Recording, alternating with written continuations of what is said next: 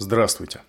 Я стараюсь соблюдать беспристрастность, когда говорю об истории, но о современности каждый из нас не только имеет право, но и обязан говорить то, что думает. Это предисловие я записываю один, и все, что я скажу – мое личное мнение и моя ответственность. Похоже, наступило время, когда полезно вслух проговаривать самые простые и банальные вещи. Если вам по сердцу эта война, то проклятий не будет. Просто потому, что проклятия никого ни в чем не убеждают. Но войну важно называть войной. Эту войну начал президент моей страны, которого я не выбирал. Это сделано при попустительстве или прямом одобрении большой части общества – Рано или поздно нам всем придется платить за равнодушие и инертность в течение 20 лет. Жаль, что платить придется всем, без различия. Эта война несправедлива, и хотя почти ничего уже не исправить, она должна быть прекращена немедленно. Я люблю Россию и надеюсь на чудо.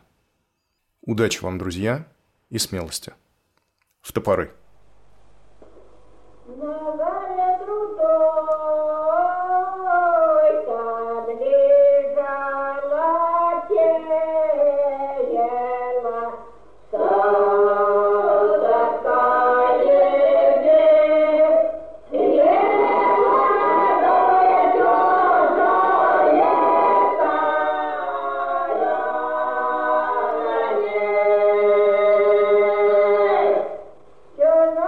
Здравствуйте, с вами снова анонимное общество любителей русской истории. Здравствуйте, дорогие анонимные любители русской истории. Здравствуйте, условно Илья, меня сегодня будут звать Фрол. Здравствуйте, Фрол. Продолжаем потихоньку. Остановились мы на демонстрации у здания суда по поводу оправдания Веры Засулич, и эту демонстрацию пытались разогнать, а Засулич арестовать. Приказ о ее розыске, естественно, был, он существовал, он не был придуман, и мотивировался он якобы тем, что во время суда были допущены ошибки, и, в общем, поэтому надо все переиграть. Но Засулич скрылась, вскоре ее вывезут за границу, в ближайшей перспективе все с ней будет хорошо. Во время разгона демонстрации была стрельба, и среди толпы, которая отбивала Засулич, были жертвы. Был убит, как писала газета «Северный вестник», некто Сидорадский.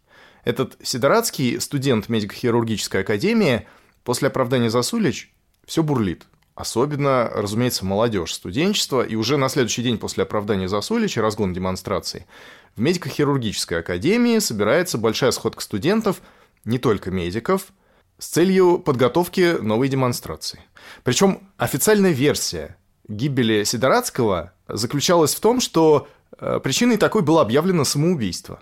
Хоть это более чем странный выбор места и времени для того, чтобы застрелить себя – вот. Лежит на улице труп с огнестрельной раной. Труп лежит после того, как э, толпа попыталась э, воспрепятствовать жандармам арестовать Засулич. Была стрельба. Ну, какая причина смерти этого человека? Ну, разумеется, самоубийство. Как может быть иначе?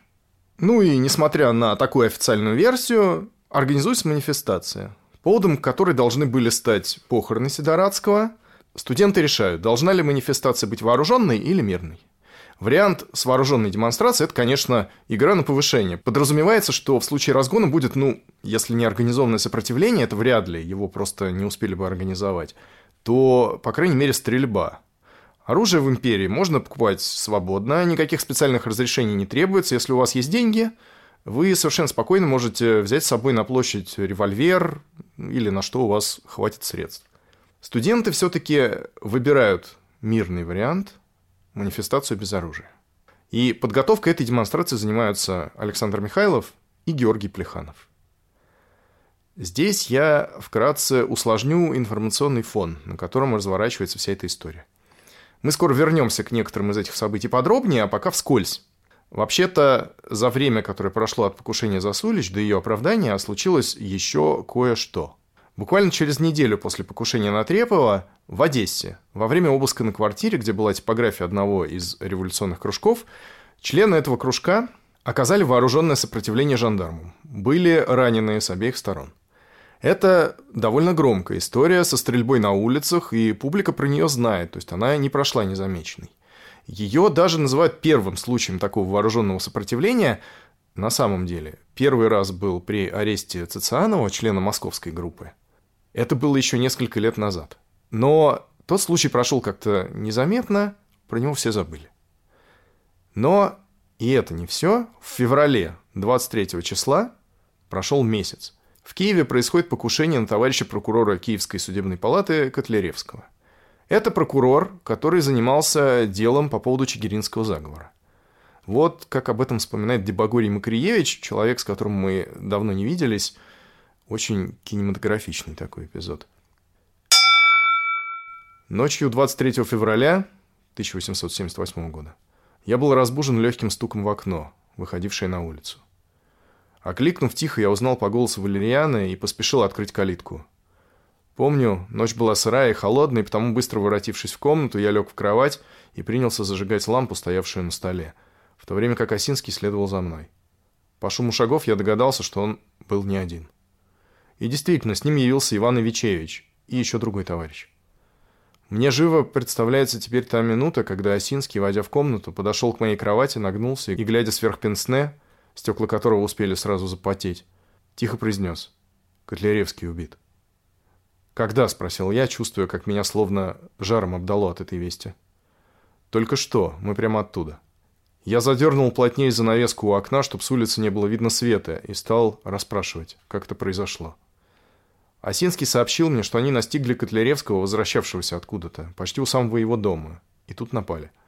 После первого выстрела он свалился и поднял страшный крик. Тогда они сделали по нем еще один или два выстрела и затем убежали.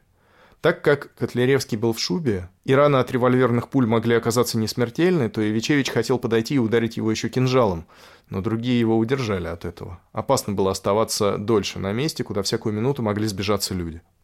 «Все равно дело покончено», — сказал в заключении Осинский. Некоторое время я сидел в кровати молча, если можно так выразиться, переваривая факт. И, должен сознаться, никак не мог его переварить. Дрожь пробегала по спине, и какое-то тяжелое, страшно тяжелое и неприятное чувство стало мало-помалу овладевать мною. «Вы здесь ночуете?» – спросил я.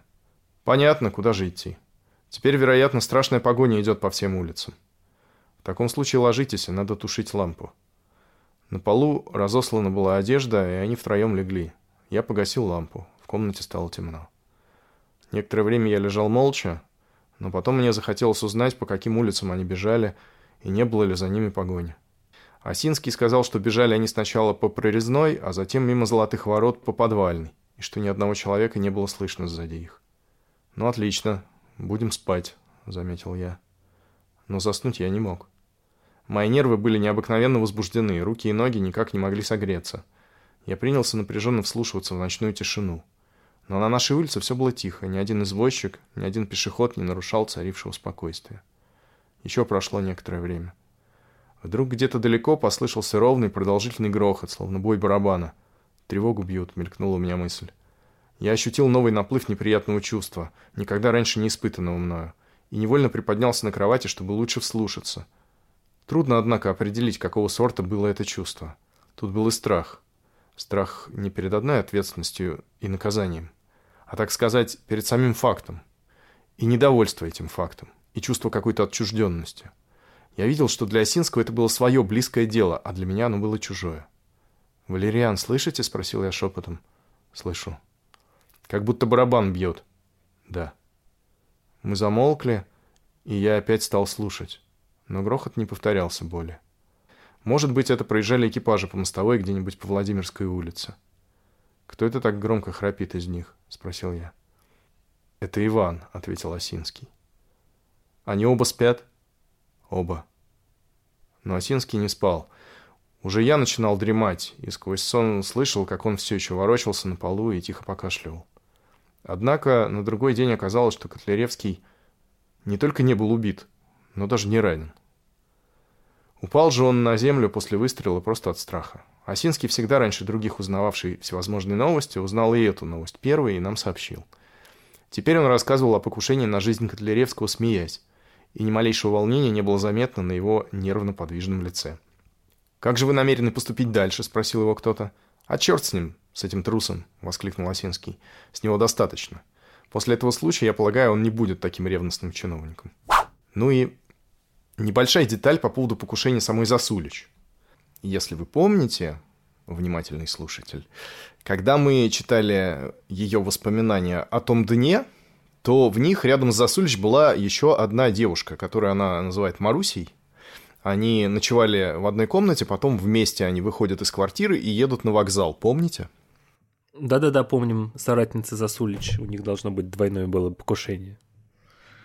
Да, так оно и было. Девушку звали Мария Коленкина, это подруга Засулич по кружку южных бунтарей, и покушений действительно должно было быть два. Коленкина, тоже с револьвером, отправилась на квартиру прокурора Желиховского. Это тот прокурор, который дирижировал произволом на процессе 193, где речь Мышкина, протестанты с католиками, вот это вот все. Так вот, Коленкина явилась на квартиру к Желиховскому, и дверь ей открыла его жена – Желиховский ее не принял.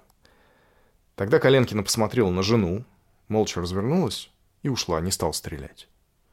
Тут я не удержусь от того, чтобы подискутировать со знаменитостями. И это, конечно, не самое благодарное занятие, не самое честное, потому что дискутировать с кем-то, кто не может тебе ответить, это плохая практика. Но я не думаю, что Эдвард Радзинский, который у нас сегодня послужит мишенью, взялся бы дискутировать со мной напрямую. Так вот, Эдвард Радзинский, который вроде историк, допускает милые неточности, которые позволяют расставлять акценты так, что вся история оказывается перевернута с ног на голову. Радзинский упоминает об этом эпизоде с Коленкиной и сопровождает его таким комментарием. Террор только начинался. Они еще не научились убивать в присутствии детей. Действительно, позади жены Желиховского – когда она открыла Коленкиной дверь, вроде бы, стояли дети. У меня сразу возникает вопрос, Эдвард, не помню, как вас по отчеству, лично мне и в позднейшие времена не приходит навскидку в голову случая, когда они убивали бы кого-то в присутствии детей или убивали бы кого-то, кто не имел бы прямого отношения к делу, во всяком случае специально. Зато я могу привести как минимум несколько случаев, когда они отказывались от тщательно подготовленного покушения в последний момент, если видели, что могут пострадать невиновные. Самый известный такой случай – это покушение на московского генерал-губернатора великого князя Сергея Александровича. И это уже 1905 год, и к тому моменту они научились, конечно, уже всему, чему хотели научиться. И вот Иван Каляев, член боевой организации эсеров. А эсеры, социалисты-революционеры – это, в общем-то, прямые наследники народнического движения. Иван Каляев, держа в руках бомбу, идет навстречу карете с князем и видит, что в карете он не один, а вместе с женой и приемными детьми. Покушение готовится к тому моменту уже массу времени, это сложно. Потому что Сергей Александрович – это дядя царя, это не какой-то заштатный чиновник, и Каляев разворачивается и уходит. Сергей Александрович он все-таки взорвет, но семья останется в живых. И жену князя, которая после гибели мужа подастся в религию, станет основательницей Марфа-Мариинской обители милосердия в Москве, ее, в свою очередь, не пощадят уже большевики и сбросят ее еще живой в шахту вместе с остальными членами семьи. Вот большевикам уже действительно не было дела до женщин и детей, ну или, может быть, время было другое. У нас, в принципе, прошлый выпуск назывался «Оправдание терроризма». Вот Сейчас самое время уточнить различия между тем, что мы сейчас понимаем под этим словом, и тем, что оно значило тогда. Что мы представляем себе сейчас, когда слышим слово терроризм? Ну, понятно, мы представляем себе... Бородатых Буденовск, мужиков. Нордост, Беслан, да, дом на улице Гурьянова. И сразу такое чувство террористы, фу, это, да, вот бородатые мужики, которые приходят в школу и убивают детей. Просто потому что убивать детей технически проще, чем э, тех, кто, может быть, по их мнению, заслуживает смерти. Ну, скажем так, убивают всех без разбора. Кто попадется, то попадется. Главное, чтобы побольше и наверняка. И пострашнее, да. Это, собственно, и приводит к отрицательной коннотации, так называемой, связанной с этим словом. Поэтому, когда, например, ФСБ России желает кого-нибудь обществу представить как очень-очень плохого человека, оно его называет как? Ну, либо террористом, либо педофилом. Либо террористом и педофилом. А просто потому что хуже, ну, наверное, ничего не может быть. И поскольку проверить то, что сообщает ФСБ России, невозможно, то Человек, о котором такое сказано, оказывается уничтожен не только физически, но и в глазах общества. Он низведен до уровня какой-то мерзкой грязи. Поэтому, граждане, будьте умнее и бдительнее, воспринимайте сообщения официальных властей максимально критично. Так вот, э, те террористы и тот терроризм, о котором мы говорим, это явление просто в корне другое, принципиально противоположное. Тому же Каляеву, Засулич или там исполнительному комитету народной воли просто не приходило в голову ничего подобного захвату школы. Если бы им кто-то предложил что-то похожее, то, я думаю, этого человека первым бы и приговорили. Не идет речь ни о каких заложниках. Вот я хотел сказать, что и слово «заложник» мы не употребляем и не знаем, но нет, это была бы неточность. Максимум, до чего наши революционеры додумывались, но никогда не пытались осуществить, это захватить кого-то из членов царской семьи и, соответственно, требовать от правительства уступок. А вот захватывать школу с детьми – это не про нас, это, конечно, дичь, это просто стыдно в конце концов, а мы все-таки благородные нигилисты, почувствуйте разницу. Даже метательные снаряды, которые будут использованы при покушении на Александра II, будут без поражающих элементов. И это не потому, что Кибальчич, который их конструировал, был глуп и не понимал, что если добавить в бомбу болтов, то поражающая сила будет больше. А именно потому, что он старался избежать жертв среди мирного населения. Угу, то есть готовиться надо лучше и целиться тщательней. Ну, да, и справедливости ради жертв избежать не удалось, погиб 14-летний мальчик. Но в целом у террора тех времен идеология такая. Вот ты чиновник, ты отдал несправедливый приказ или исполняешь такие приказы с каким-то особенным рвением, первый ученик. Вот получи расплату. И получи ее так, чтобы следующий на твоем месте задумался. Давайте вернемся в Петербург. 1878 года в медико-хирургической академии большая студенческая сходка, готовится массовая манифестация на похоронах Сидорадского. Правительство об этом, конечно, узнает, и Сидорадского хоронят тихо, без огласки. Но подготовка уже идет, и не отменять же демонстрацию. Решено отслужить панихиду по погибшему Сидорадскому и по окончании панихиды устроить уже митинг. В землевольческой русской вольной типографии издается прокламация авторства Плеханова.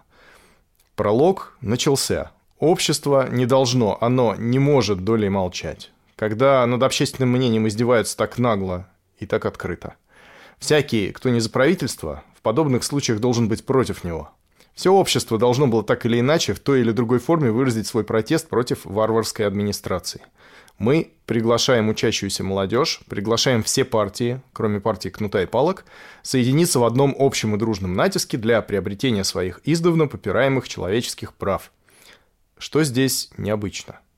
Необычно здесь то, что землевольцы, которые принципиально отвергают политическую борьбу и всегда сторонницы либералов, организуют, очевидно, политическую акцию и зовут на нее всех, в том числе либералов, мечтающих о парламенте и конституции. 5 апреля ранним утром землевольцы Адриан Михайлов и Александр Квитковский осматривают площадь Владимирского собора. На площади происходит движение. Отряды городовых и военных, конные и пешие жандармы проходят через площадь, скрываются в воротах ближайших дворов. Тротуары заполнялись группами дворников, очевидно стянутых с других мест Питера. Ожидали побоища или еще худшего. Как это все знакомо выглядит, правда? Правда. Да, автозаки подъехали. Участие в публичном выступлении считали рискованным. Будущий писатель Владимир Короленко бросал со своим братом жребий даже, кому из них идти на Владимирскую площадь. Выпало младшему брату Илариону. Дело в том, что у них была договоренность. Если представится случай участвовать в каком-нибудь предприятии, сопряженном с опасностью ареста, то участвует только один, а другой остается в семейном резерве. Но Владимир тоже не выдержал и после все-таки присоединился к манифестации с некоторым опозданием. Впрочем, у него были на то свои личные причины. На площади собралось несколько тысяч человек, причем на площадь действительно пришли не одни только нигилисты и радикалы, но и вполне социально адаптированная, так скажем, публика, собственно, те самые либералы. После окончания панихиды состоялся митинг, выступило двое ораторов, и после этого толпа двинулась по Невскому и вскоре рассеялась. Причем полиция, вопреки ожиданиям, никого не трогала. Как это нам тоже знакомо, правда? Сначала устраивается жесткий разгон, во время которого ОМОН месит демонстрантов без разбора и совести. А когда возмущенные граждане выходят в следующий раз, все тихо, вежливые полицейские, никого не трогают, вам показалось. Потом, правда, арестуют некоторых участников, опознанных по камерам наружного наблюдения. Ну, примерно так же действуют и власти при Александре II. Полиция и спрятанные в ближайших домах ее резервы, однако, не прибегли к насилию, отмечает Михайлов. И демонстранты разошлись спокойно, провожаемые толпой народа, ожидавшей чего-то необычайного. После демонстрации. Было арестовано несколько человек, в том числе один из выступавших на митинге ораторов. Он уехал в Восточную Сибирь. Это было самое крупное по численности выступление 70-х годов, во много раз превосходившее казанскую демонстрацию, и это единственный прецедент, когда интеллигентское общество осмелилось хоть в какой-то степени выразить публично свое осуждение государственной власти. Владимирская манифестация стала попыткой объединения революционного и либерального движения в общем активном действии. Первая попытка но, к сожалению, и последнее. Альянс не сложился. Либеральное общество сколько-нибудь серьезных надежд революционеров не оправдало. Людей из общества, готовых выходить на улицу, подводят итоги Тихомиров, оказалось слишком мало. Передовые имели достаточно здравого смысла, чтобы понимать, когда и в какой мере что можно делать. Многие остались дома только потому, что прослышали о револьверах революционеров – они понимали, что при открытом бунте, который бы заставил правительство выйти из упорного миролюбия, они будут в два часа или в два дня стерты с лица земли. Плеханов пишет. «Одна ласточка не сделала весны, энергия петербургского общества истощилась в очень короткое время, газеты не дотянули начатые ими либеральные ноты, и скоро все вошло в обычную уныло-казенную колею. Социалистам оставалось только примириться с новым разочарованием. И Александр Михайлов, обманувшись в своих надеждах на революцию, махнул рукой на петербургскую революцию и возвратился к своим раскольникам. Революции опять не случилось. Со своей стороны правительство после случая с оправданием Засулич готовит ответные меры. Во-первых, как мы помним, 23 января по окончании процесса 193 суд ходатайствует перед царем о смягчении приговоров, о замене, в частности, для всех осужденных к каторге этого наказания ссылкой на поселение. Однако шеф жандармов Мезенцов и министр юстиции граф Палин убедили Александра II отклонить сенатское прошение. В специальном докладе на высочайшее имя третье отделение опротестовывало приговор, так как заведомо преступные лица были оправданы лишь потому, что улики против них оказались недостаточными. Классная формулировка, правда? Потрясающая формулировка, да. У нас пока такого не применяют, но в прямом, скажем ну так... Ну да, открытым текстом так не говорят. Открытым текстом не говорят. Но действует примерно так же. В итоге государь не только не смягчил приговор, но ужесточил его. Наказание, определенное Сенатом главным зачинщиком, было повышено несколькими степенями, а ссылка в Сибирь на поселение заменена каторжными работами. Санкции Александра II, подсудимые оправданные судом, многие из которых уже просидели в тюрьмах по 2-3 года и уже отпущенные на свободу, подлежали задержанию и административной ссылке на север или в Сибирь. И логично, что для того, чтобы случай Засулич никогда не повторился, нам нужно изменить характер подсудности политических дел. Чтобы теперь никогда-никогда такое дело не досталось присяжным. И по высочайшему указу от 9 мая 1978 года все дела против должностных лиц изымались из ведения суда присяжных и передавались в судебные палаты и особое присутствие правительствующего Сената. Для особо тяжких преступлений учреждался Верховный уголовный суд. Там уже судят как надо, никто не уйдет, как говорится, обиженным. Кроме того, был значительно упрощен порядок административной высылки. Жандармерии предоставляется теперь право высылать всех лиц, которые показались ей опасными административным порядком в распоряжение генерал-губернатора Восточной Сибири. Причем у нас административная высылка была и до этого, но теперь все это производится без участия чинов прокурорского надзора. Раньше нужно было какое-то согласование и одобрение со стороны прокуратуры, теперь нет. Теперь прокуратуру нужно лишь извещать о принятом решении для сведения.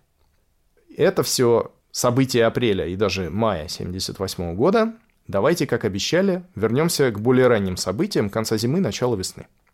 Про покушение на Котляревского мы уже рассказали, а вот что случилось в Одессе в самом конце января, примерно через неделю после выстрела за Сулич. В Одессе с середины 1976 года существует несколько революционных кружков. Был кружок классических пропагандистов, которые, что характерно, постепенно радикализировались, и кого-то из них мы вскоре встретим среди террористов, а одного уже встретили, это Григорий Попко, подпольная кличка Голопупенко, который, собственно, и убил жандарма Гейкинга. Был знакомый нам кружок южных бунтарей под руководством Макриевича и Стефановича был кружок якобинцев.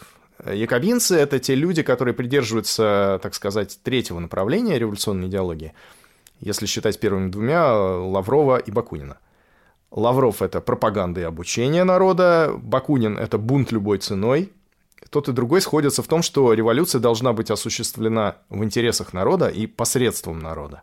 А якобинцы стремятся к захвату власти путем заговора. И уже после захвата путем диктатуры они планируют насадить сверху все доброе и прекрасное. Народ в этом случае не субъект э, действия, а только объект, который предполагается облагодетельствовать сверху. Не самое, надо заметить, популярное направление среди российских радикалов, поэтому мы о нем мало говорили. Основной его идеолог – это Петр Ткачев, знакомый нам по Нечаевскому делу, а печатный орган – это журнал «Набат», который Ткачев издает за границей. И, наконец, четвертый одесский кружок – это кружок Ковальского, который по своей идеологии вообще-то практически полностью совпадает с южными бунтарями. Причем, несмотря на то, что все это вроде бы разные кружки, однако по факту все сотрудничают со всеми. Зато вот кружок бунтарей, знакомый нам уже, или точнее его остатки, то, что осталось на свободе после покушения на Гориновича, с кружком Ковальского, по свидетельствам современников, находились в отношениях чуть ли не антагонистических. Причем не очень понятно почему, так как программы у них действительно практически одинаковые. Но современники приписывали это различию характеров членов этих кружков и особенно лидеров. А различие такое. Южные бунтари все сплошь герои и настоящие казаки, в основном хорошо подготовленные физически, тренирующиеся стрелять. А Ковальский, хотя по сути он тоже бунтарь, сторонник террористической борьбы. Ну, точнее уточним, сторонник вооруженного сопротивления. Не нужно идти на заклание, как покорные овечки, когда за тобой приходят жандармы. Но Ковальский скорее теоретик. И на самом деле оформленной единой идеологии в кружке Ковальского не существовало. Вот свидетельство очевидца. Лишь стоявший над всеми нами Ковальский представлял собой чистейший тип убежденного бунтаря – которому эти его убеждения достались после долгого, быть может, мучительного и тяжелого размышления, возможно, даже не без борьбы. Нет никакого сомнения, что если бы мы были счастливее и имели возможность несколько дольше находиться в общении на почве практической деятельности, то профильтрованный от наиболее безразличных элементов наш кружок приобрел бы однородный состав и получил бы более определенную физиономию. Я говорю это на том основании, что у нас не сходили с уст разговоры о вооруженном сопротивлении. Значит, брожение в этом направлении происходило довольно значительное. Но пока это были одни разговоры, никого ни к чему не могшие подготовить и обязать. Необходимо тут же отметить, что чаще всего разговоры были именно о вооруженном сопротивлении и довольно редко о терроре в смысле убийств. Если же кое-когда речь заходила и об этих последних – то дальше убийства шпионов наша революционная мысль не шла. Так вот, бунтарь-теоретик. Вот как ты себе, Илья, представляешь, как должен выглядеть революционер, убежденный сторонник террористической борьбы? Внешне ты имеешь в виду? Внешне, ну и, безусловно, духовно. Что это за человек? Ну, давай внешне. Нет, ну давай начнем не, ну, внешность, ну, как бы это просто она же определяется временем. Вряд ли можно как-то выделяться в этом плане. Нет, ну понятно, что он э, не одевался в, во фраг, но внешность же это тоже функция какой-то внутренней работы, какого-то внутреннего содержания. Вот как должен выглядеть идеолог терроризма? Ну, мне кажется, должна быть некая неря... неряшливость, как минимум. Ну, хорошо, я уточню Вряд все-таки. ли это какой-то... Не идеолог терроризма, а все-таки идеолог э, вооруженного сопротивления. Будем точны. Ну, то есть, э, человек, проповедующий подобные мысли, да, он должен быть полностью погружен как бы в, свое дело, поэтому у него должно быть, видимо, меньше времени э, на какие-то внешние дела. Отсюда неряшливость должна как бы следовать. Так. А еще? Вот э, как он сложен, эм, как он себя ведет. Ну, представляется себе, что все-таки человек должен быть физически как-то подготовленный. Как, как держит себя в обществе. Ну, здесь сразу хочется за него думать, как бы, как бы ты повел себя в обществе, но смотря в каком обществе. А В обществе единомышленников или в- просто в обществе? В обществе единомышленников. Ну, в обществе единомышленников я могу представить себе некого такого холерика, знаешь, который кричит, размахивает руками и говорит, что надо все свергнуть. Все взорвать. Да. Ну, вот Ковальский в целом человек максимально не похожий на бунтаря-террориста. Михаил Фроленко описывает внешний вид Ковальского. Широкополая шляпа, пиджачок с чужого плеча, короткие брюки, грязное белье из полотна. Ботинки и широко шагающая, как-то ныряющая, неуклюжая фигура с рыжей бородой невольно бросались в глаза. Револьвер он тоже носил по-особенному, прицепив его сзади к поясу, так что он сильно выдавался под пиджаком. Дальше он характеризует его как человека довольно выдающегося ума, ищущий и нащупывающий новые пути, новые способы к осуществлению революции. Как человек мысли, он в практической жизни делал много промахов, чем иногда вызывал усмешки товарищей. А вот другой человек описывает, как он впервые встречается с Ковальским, он должен передать ему письмо. Я был предупрежден, что он нелегальный. Оказалось, впрочем, что с Ковальским, не зная его по фамилии, я часто встречался в Одесской публичной библиотеке, да и раньше замечал его фигуру. А не заметить ее было нельзя. Невысокого роста, очень полный, с рыжей бородой и бледным лицом. Он останавливал на себе внимание благодаря особенному блеску глаз, в которых светились ум, ласка, спокойствие. Ковальский был удивительный неудачник, настоящий теоретик. Меня страшно поразило, когда ко мне дошла весть, что Ковальский был во главе вооруженного сопротивления. На эту тему у них были большие споры с Юрковским, который возмущался тем, как можно, как овечки, идти сознательно на заклание. Стрелять тогда Ковальский не умел. Помню, как сейчас, следующий случай. Во двор вбежала бешеная собака, Ковальский выпустил из револьвера все шесть пуль и все мимо. Вышел Юрковский и одним выстрелом убил ее. При всем этом своем максимально нелепом виде Ковальский вот что пишет. В настоящее время, хотя факты эти, сопротивления властям, и не всегда удачны, но их учащенная последовательность показывает, что уже в достаточной степени созрела революционная атмосфера, чтобы слова и мысли наши переходили в дело, объективируясь в реальных фактах. При этом, как я уже говорил, кружок Ковальского – это такое расплывчатое образование, как, в общем-то, тогда было принято. Кружок наш не был кружком в юридическом смысле этого слова. Не было лиц, которые могли бы сказать «мы члены кружка Ковальского».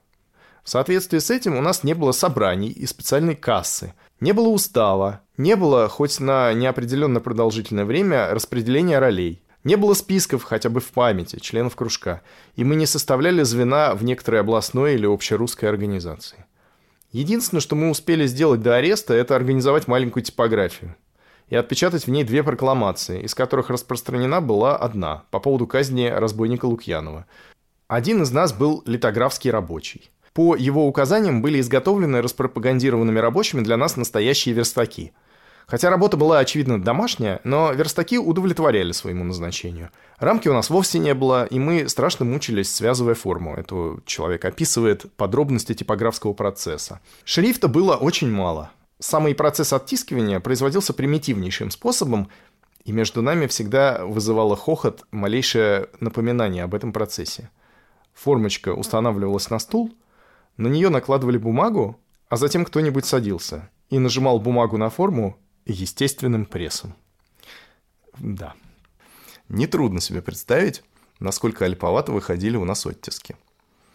Да, вот такая типография. Неужели пресс нельзя было сделать какой-нибудь, не знаю, банку с водой поставить? Ну, так проще Валик. сесть. Зачем? Если можно сесть. Почему условности? Мы же не гелисты. А тут у нас еще аллюзии к Достоевскому возникают. Первая прокламация наша была составлена по поводу смертной казни над разбойником Лукьяновым. Это был действительно какой-то зверь. Он убивал свои жертвы ударом молотка по голове. Так поступил он и в случае, окончившемся для него присуждением к смертной казни. Он тихо подошел сзади к сидевшей в кресле лицом к окну старушке и двумя ударами молотка раздробил ей череп. Таким же образом он убил и прислугу старушки, женщину, которая притом была беременна. За такое зверское преступление, совершенное вдобавок в то время, когда Одесса по случаю войны с Турцией находилась на военном положении, Лукьянова предали военному суду, который приговорил преступника к смертной казни. Лукьянов был повешен. Мы воспользовались этим случаем, не отрицая чудовищности преступления, совершенного Лукьяновым. Мы в своей прокламации указывали, что гораздо более виновны те, кто грабит и расстреливает народ, то есть агенты правительственной власти. И их-то предлагали судить народным судом и предавать смертной казни.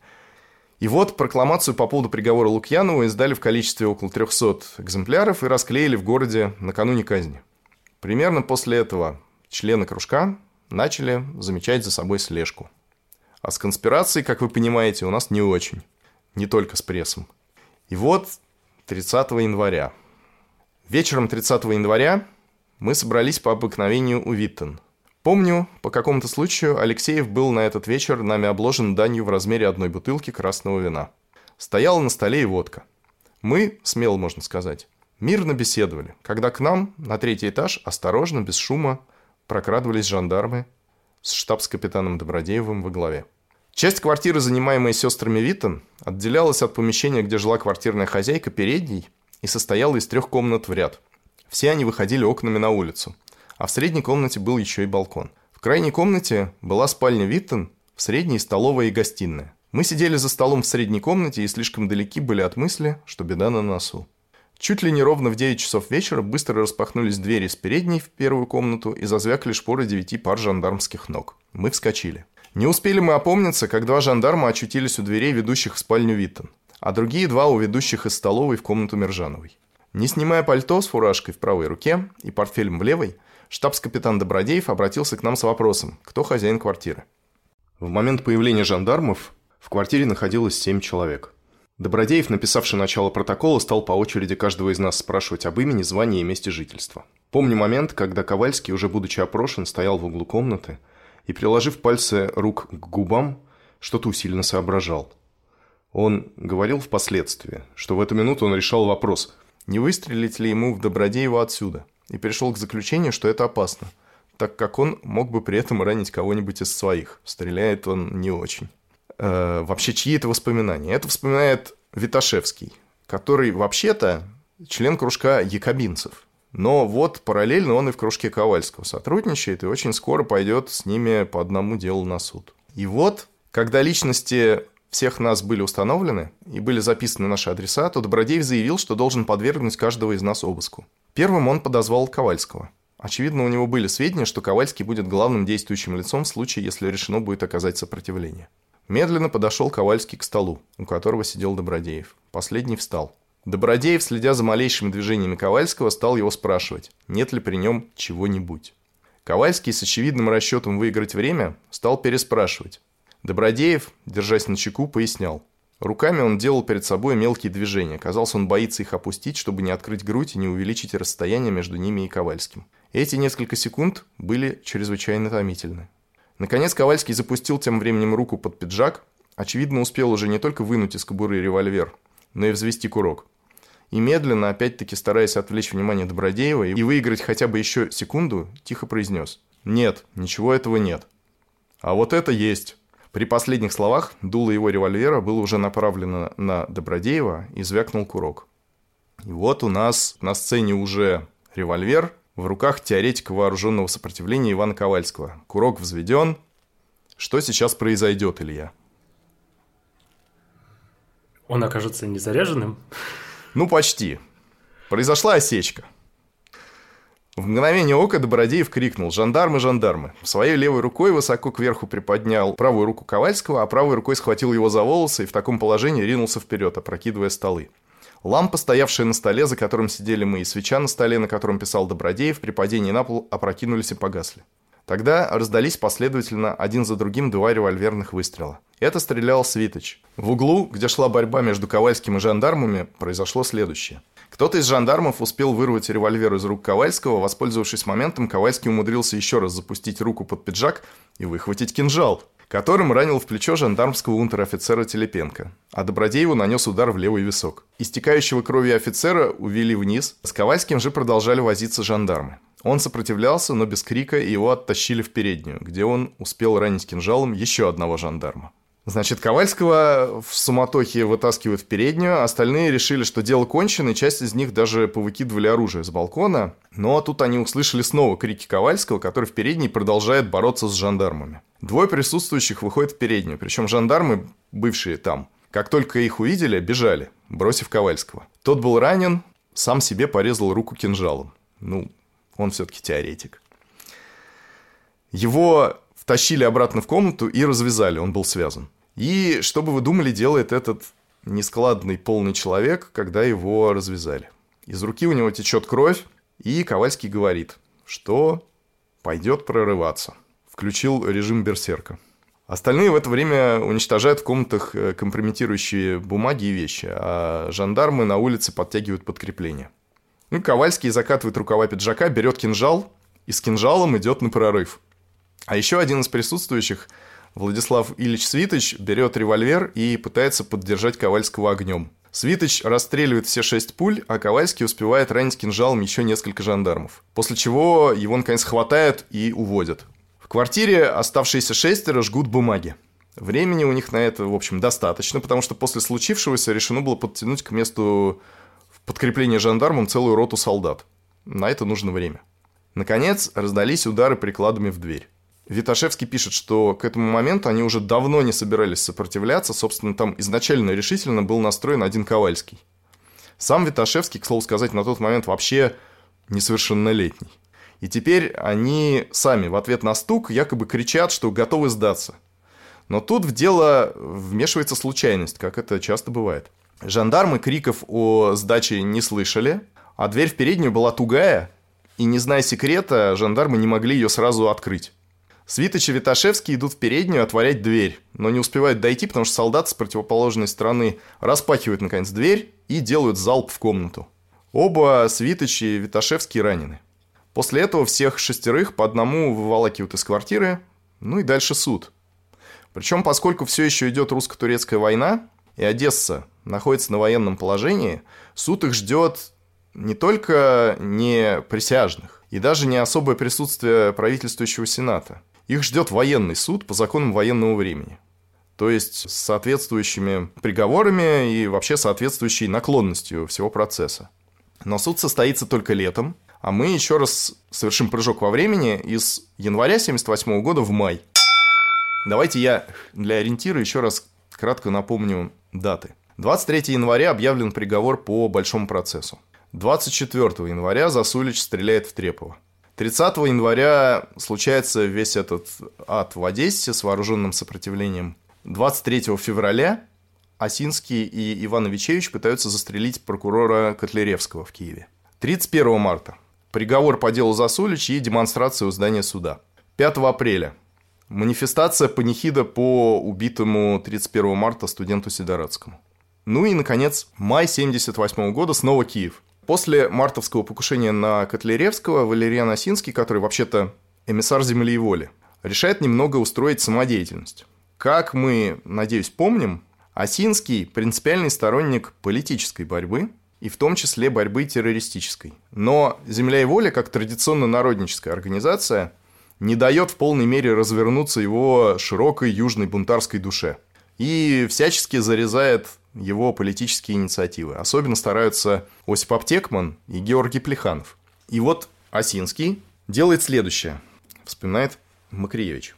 Высказано было, не помню кем, мнение, что было бы полезно напечатать по случаю покушения на Котляревского прокламации, где были бы разъяснены причины, вследствие которых стреляли в Котляревского. Стали обсуждать в деталях этот вопрос. Потом беседа перешла к тому, что было бы вообще недурно всякий раз после совершения известного террористического факта, а их предполагалось совершать не один или два, а много, выпускать прокламации и расклеивать их по улицам. И при этом кому-то из собеседников пришла в голову, чтобы группа лиц, занимающаяся террористическими предприятиями, назвала себя исполнительным комитетом.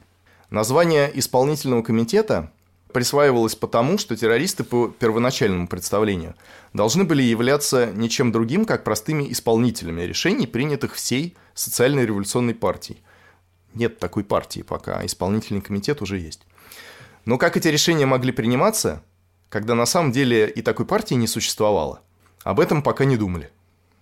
Исполнительный комитет имел в виду заняться убийствами зловредных лиц, препятствовавших развитию революционной деятельности, как, например, предателей, жандармских сыщиков, прокуроров и прочих. О перемене программы, конечно, при этом не упоминалось, так как предполагалось, что программа у революционеров остается прежняя, то есть народническая.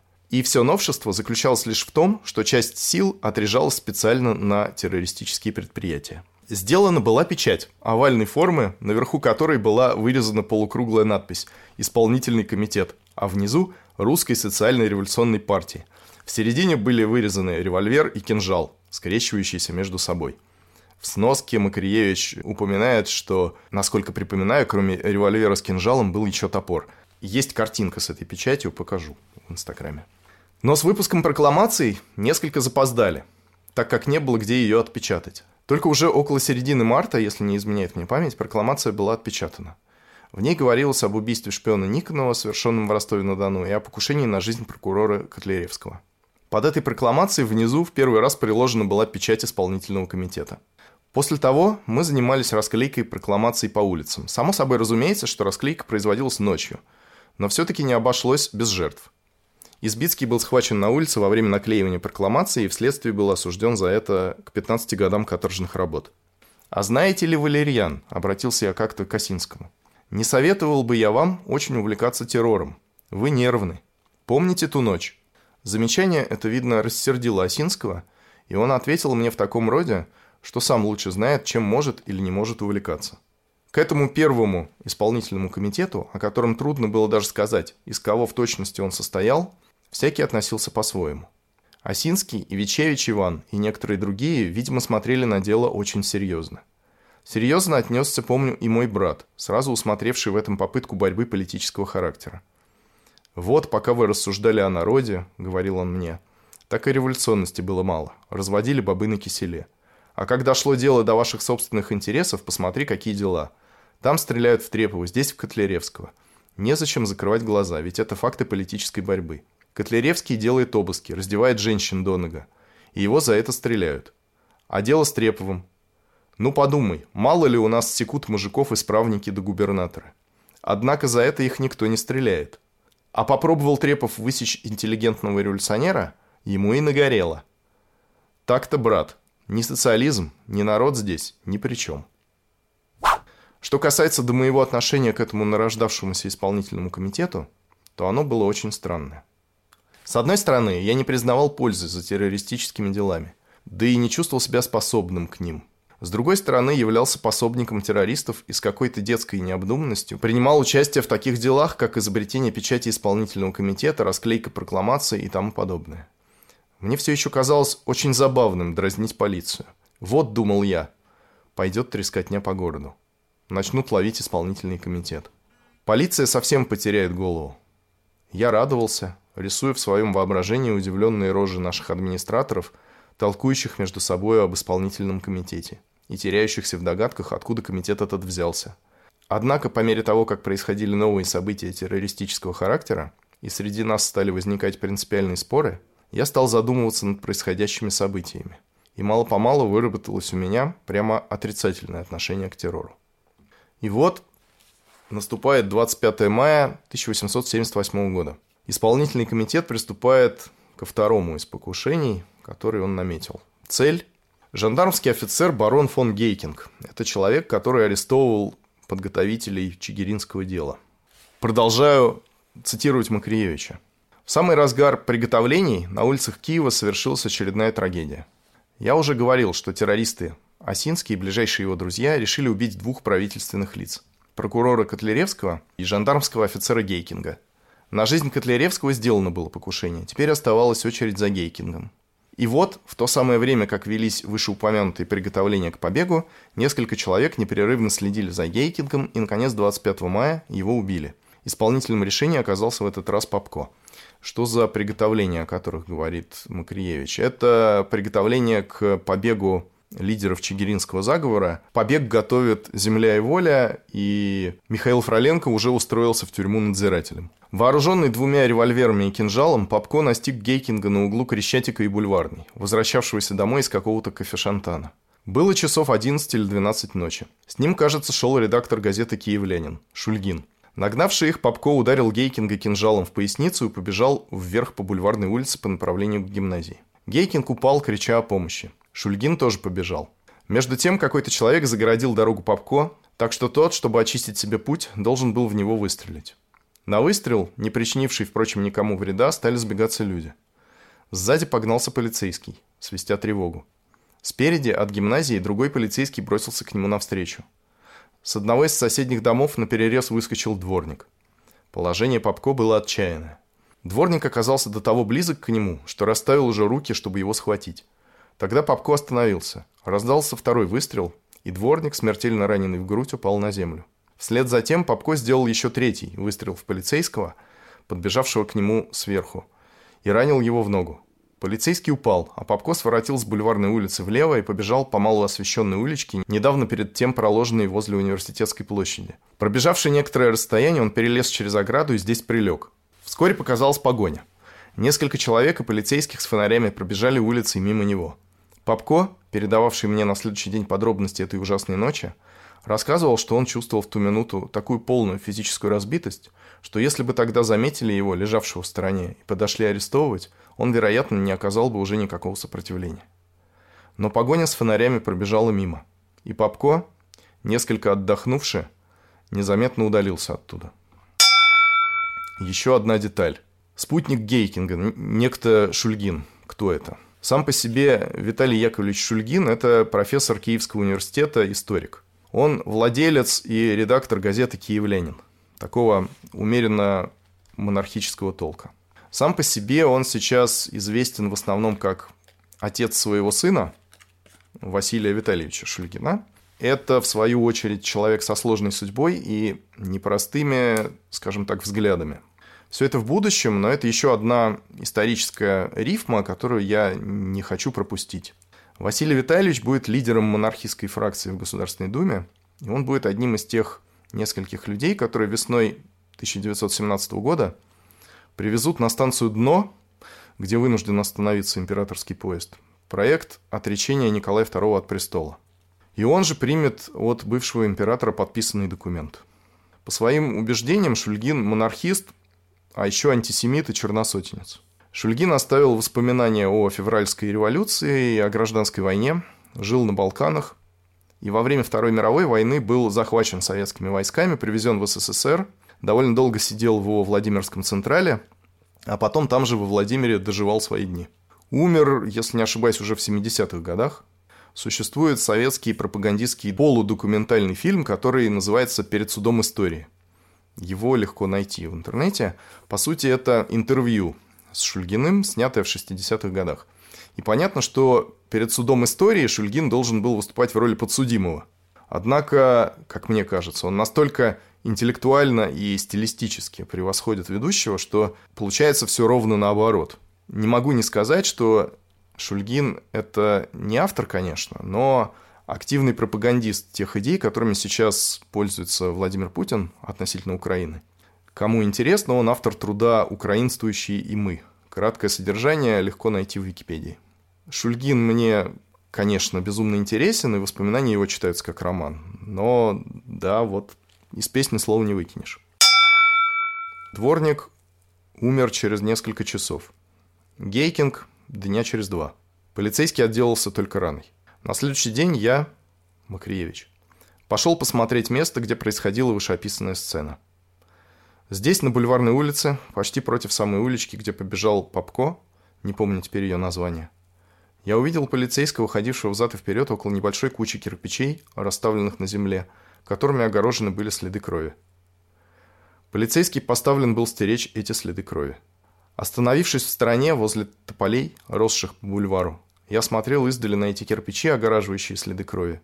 И в моем воображении живо воскресали все подробности события, происходившего здесь ночью. И в этот раз, как после покушения на жизнь Котляревского, я опять ощутил тяжелое давящее чувство.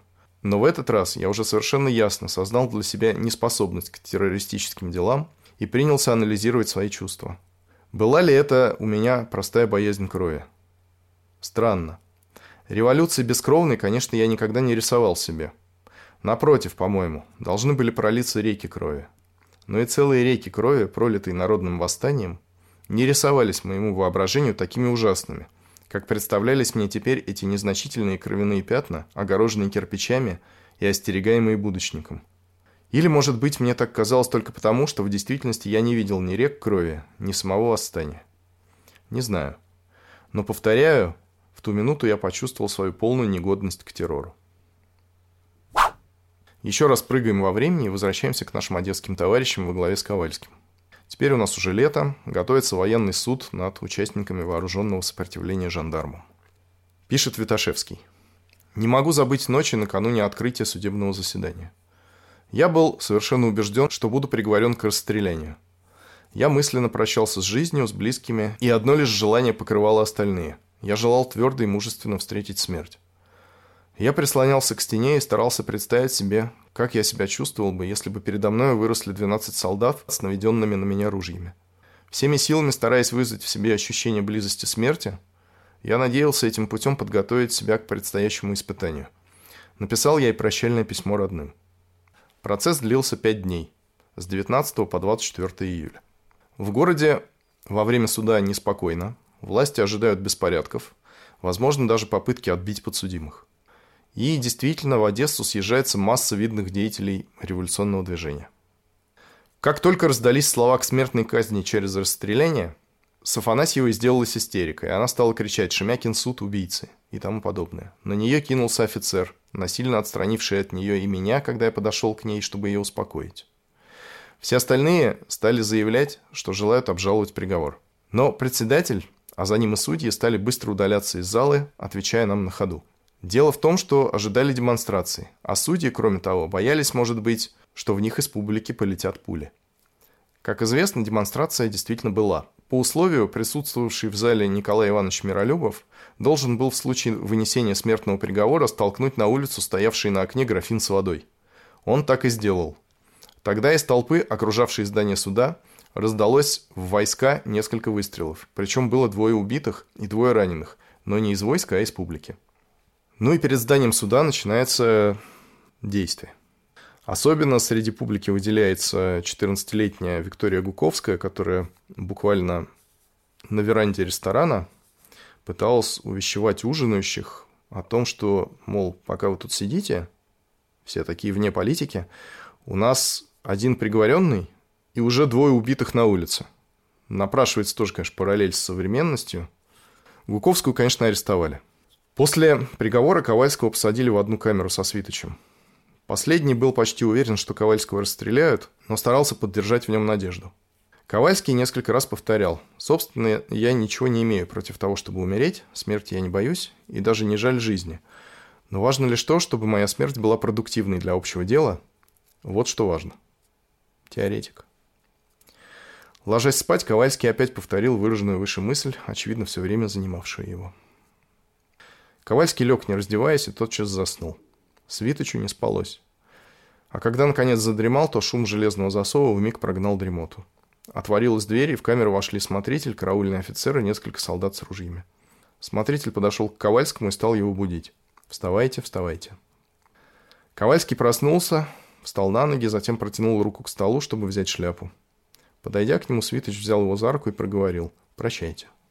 Ковальский крепко сжал руку и, не произнося ни слова, пошел за смотрителем. Утром часов в одиннадцать по смене караула Свиточ подошел к окну. «Послушайте», — послышалось за окном, — «товарищи расстреляли. Наша рота тоже была, молодцом умер. Сам подошел к столбу, не вели». В тогдашних одесских газетах появились краткие сообщения о казни. Приговор Одесского военно-окружного суда по делу о вооруженном сопротивлении, постановленный 24 июля, утвержден командующим войсками Одесского военного округа 31 того же июля. Вследствие чего упомянутый приговор в отношении подсудимого Ковальского, присужденного судом к смертной казни расстрелянием, проведен в исполнение вчера, 2 августа, в 5 часов по полуночи. Итак, 2 августа в Одессе расстрелян Ковальский. День 2 августа заканчивается, и 3 августа тоже заканчивается. Наступает 4. Петербург, 4 августа 1878 года, Михайловская площадь. По улице не спеша идет начальник третьего отделения, шеф жандармов, генерал Мизинцов, в сопровождении полковника Макарова. Навстречу им также не спеша идут два человека. Один из них в шляпе и в очках. На нем пальто верблюжьего цвета, в руках газета. Поравнявшись с Мизинцовым, этот первый наносит ему спрятанным под газетой кинжалом резкий удар в правую часть живота. Нападавших нагоняет пролетка, запряженная рысаком серого цвета в яблоках, и они мгновенно скрываются. Через несколько часов главный силовик империи, генерал Мизинцов, скончался у себя на квартире в здании третьего отделения, собственной его императорского величества канцелярии. Смерть за смерть. Посвящается светлой памяти мученика Ивана Мартыновича Ковальского, расстрелянного опричниками за защиту своей свободы 2 августа 1978 года в городе Одессе. Шеф жандармов. Глава шайки, держащий под своей пятой всю Россию, убит. Мало кто не догадался, чьими руками был нанесен удар. Но во избежание всяких недоразумений мы объявляем во всеобщее сведение, что шеф жандармов, генерал-адъютант Мезенцов, действительно убит нами, революционерами-социалистами. Объявляем также, что убийство это, как не было первым фактом подобного рода, так не будет и последним, если правительство будет упорствовать в сохранении ныне существующей системы. Мы, социалисты, мы, русские, вначале были более какой-либо другой нации склонны воздержаться от политической борьбы и еще более от всяких кровавых мер, к которым не могли нас приучить ни наша предшествующая история, ни наше воспитание. Само правительство толкнуло нас на тот кровавый путь, на который мы встали – Само правительство вложило нам в руки кинжал и револьвер.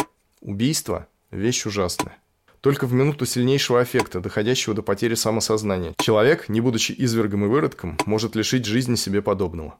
Русское же правительство нас, социалистов, нас, посвятивших себя делу освобождения страждущих, нас, обрекших себя на всякие страдания, чтобы избавить от них других. Русское правительство довело до того, что мы решаемся на целый ряд убийств, возводим их в систему. Оно довело нас до этого своей цинической игрой десятками и сотнями человеческих жизней. И тем наглым презрением к какому бы то ни было праву. По стараниям шефа жандармов Мизинцова, вместе с его достойным пособником графом Палиным, приговор по процессу 193 был отменен и составлен новый, возмутительный по своей жестокости и полному, абсолютному пренебрежению ко всякому признаку законности. Без всякого отношения к уликам, без всякого внимания к каким бы то ни было указаниям предварительного или судебного следствия – из всех обвиненных выхватили 12 человек, которых вместо ссылки и поселения отправили на каторгу. Затем 28 человек отдали на полный произвол администрации, которая двум из них назначила наказание, превышающее даже то, к которому их формально, независимо от ходатайства, приговорил суд. Где же, в чем, в ком найти нам защиту драгоценнейших своих прав, свободы и жизни? Обратиться к обществу, к печати – да разве все наши страдания, наши процессы, наше осуждение не были одним долгим, непрерывным воплем, обращенным ко всему, в чем жива искра человечности? Что же ответило нам наше оппозиционное фрондирующее общество? При вести о сотнях замученных, о других сотнях, осужденных на медленное замучивание, при рассказе об унижениях, об истязаниях, которым нас подвергают. Наши жалкие либералы умели только хныкать. При первом же слове об активном, открытом протесте они бледнели, трепетали и позорно пятились назад.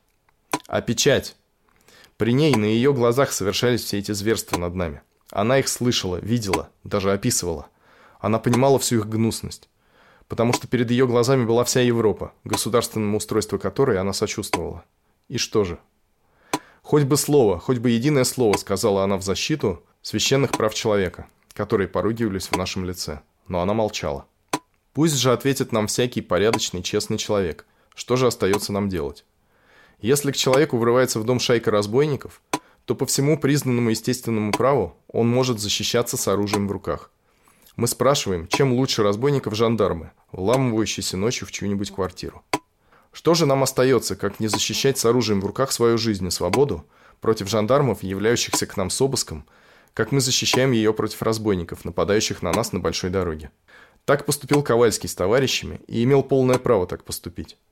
А свирепевшие опричники расстреляли его, тайком, в тихомолку, боясь публики. Последними словами, сказанными им, своим палачам, были «Знайте, что у меня есть на свободе друзья, которые отомстят за меня». И он не ошибся. Нашлись мстители – найдутся и последователи. Мы создали над виновниками и распорядителями тех свирепостей, которые совершаются над нами, свой суд. Суд справедливый, как те идеи, которые мы защищаем. И страшный, как те условия, в которые нас поставило само правительство. Этим судом генерал-адъютант Мезенцов за все свои злодеяния против нас был признан заслуживающим смерти. Каковой приговор и был приведен над ним в исполнение на Михайловской площади утром 4 августа 1878 года. Генерал-адъютант Мизинцов убит нами, как человек, совершивший ряд преступлений, которых мог и должен был не совершать. Мы требуем полного прекращения всех преследований из выражения каких бы то ни было убеждений, как словесно, так и печатно. Мы требуем полного уничтожения всякого административного произвола и полной ненаказуемости за поступки какого бы то ни было характера, иначе как по свободному приговору Народного суда присяжных. Мы требуем полной амнистии для всех политических преступников без различия категорий и национальностей, что логически вытекает из первых двух требований. Вот чего мы требуем от вас, господа правительствующие. Большего от вас мы не требуем, потому что большего вы дать не в силах. Давайте или не давайте Конституцию, призывайте выборных или не призывайте, назначайте их из землевладельцев, попов или жандармов. Это нам совершенно безразлично. Не нарушайте наших человеческих прав. Это все, чего мы хотим от вас. Это издано в Лондоне. Тем человеком, который непосредственно ударил кинжалом генерала Мизенцова. Позиция земли и воли по этому вопросу не могла быть такой определенной.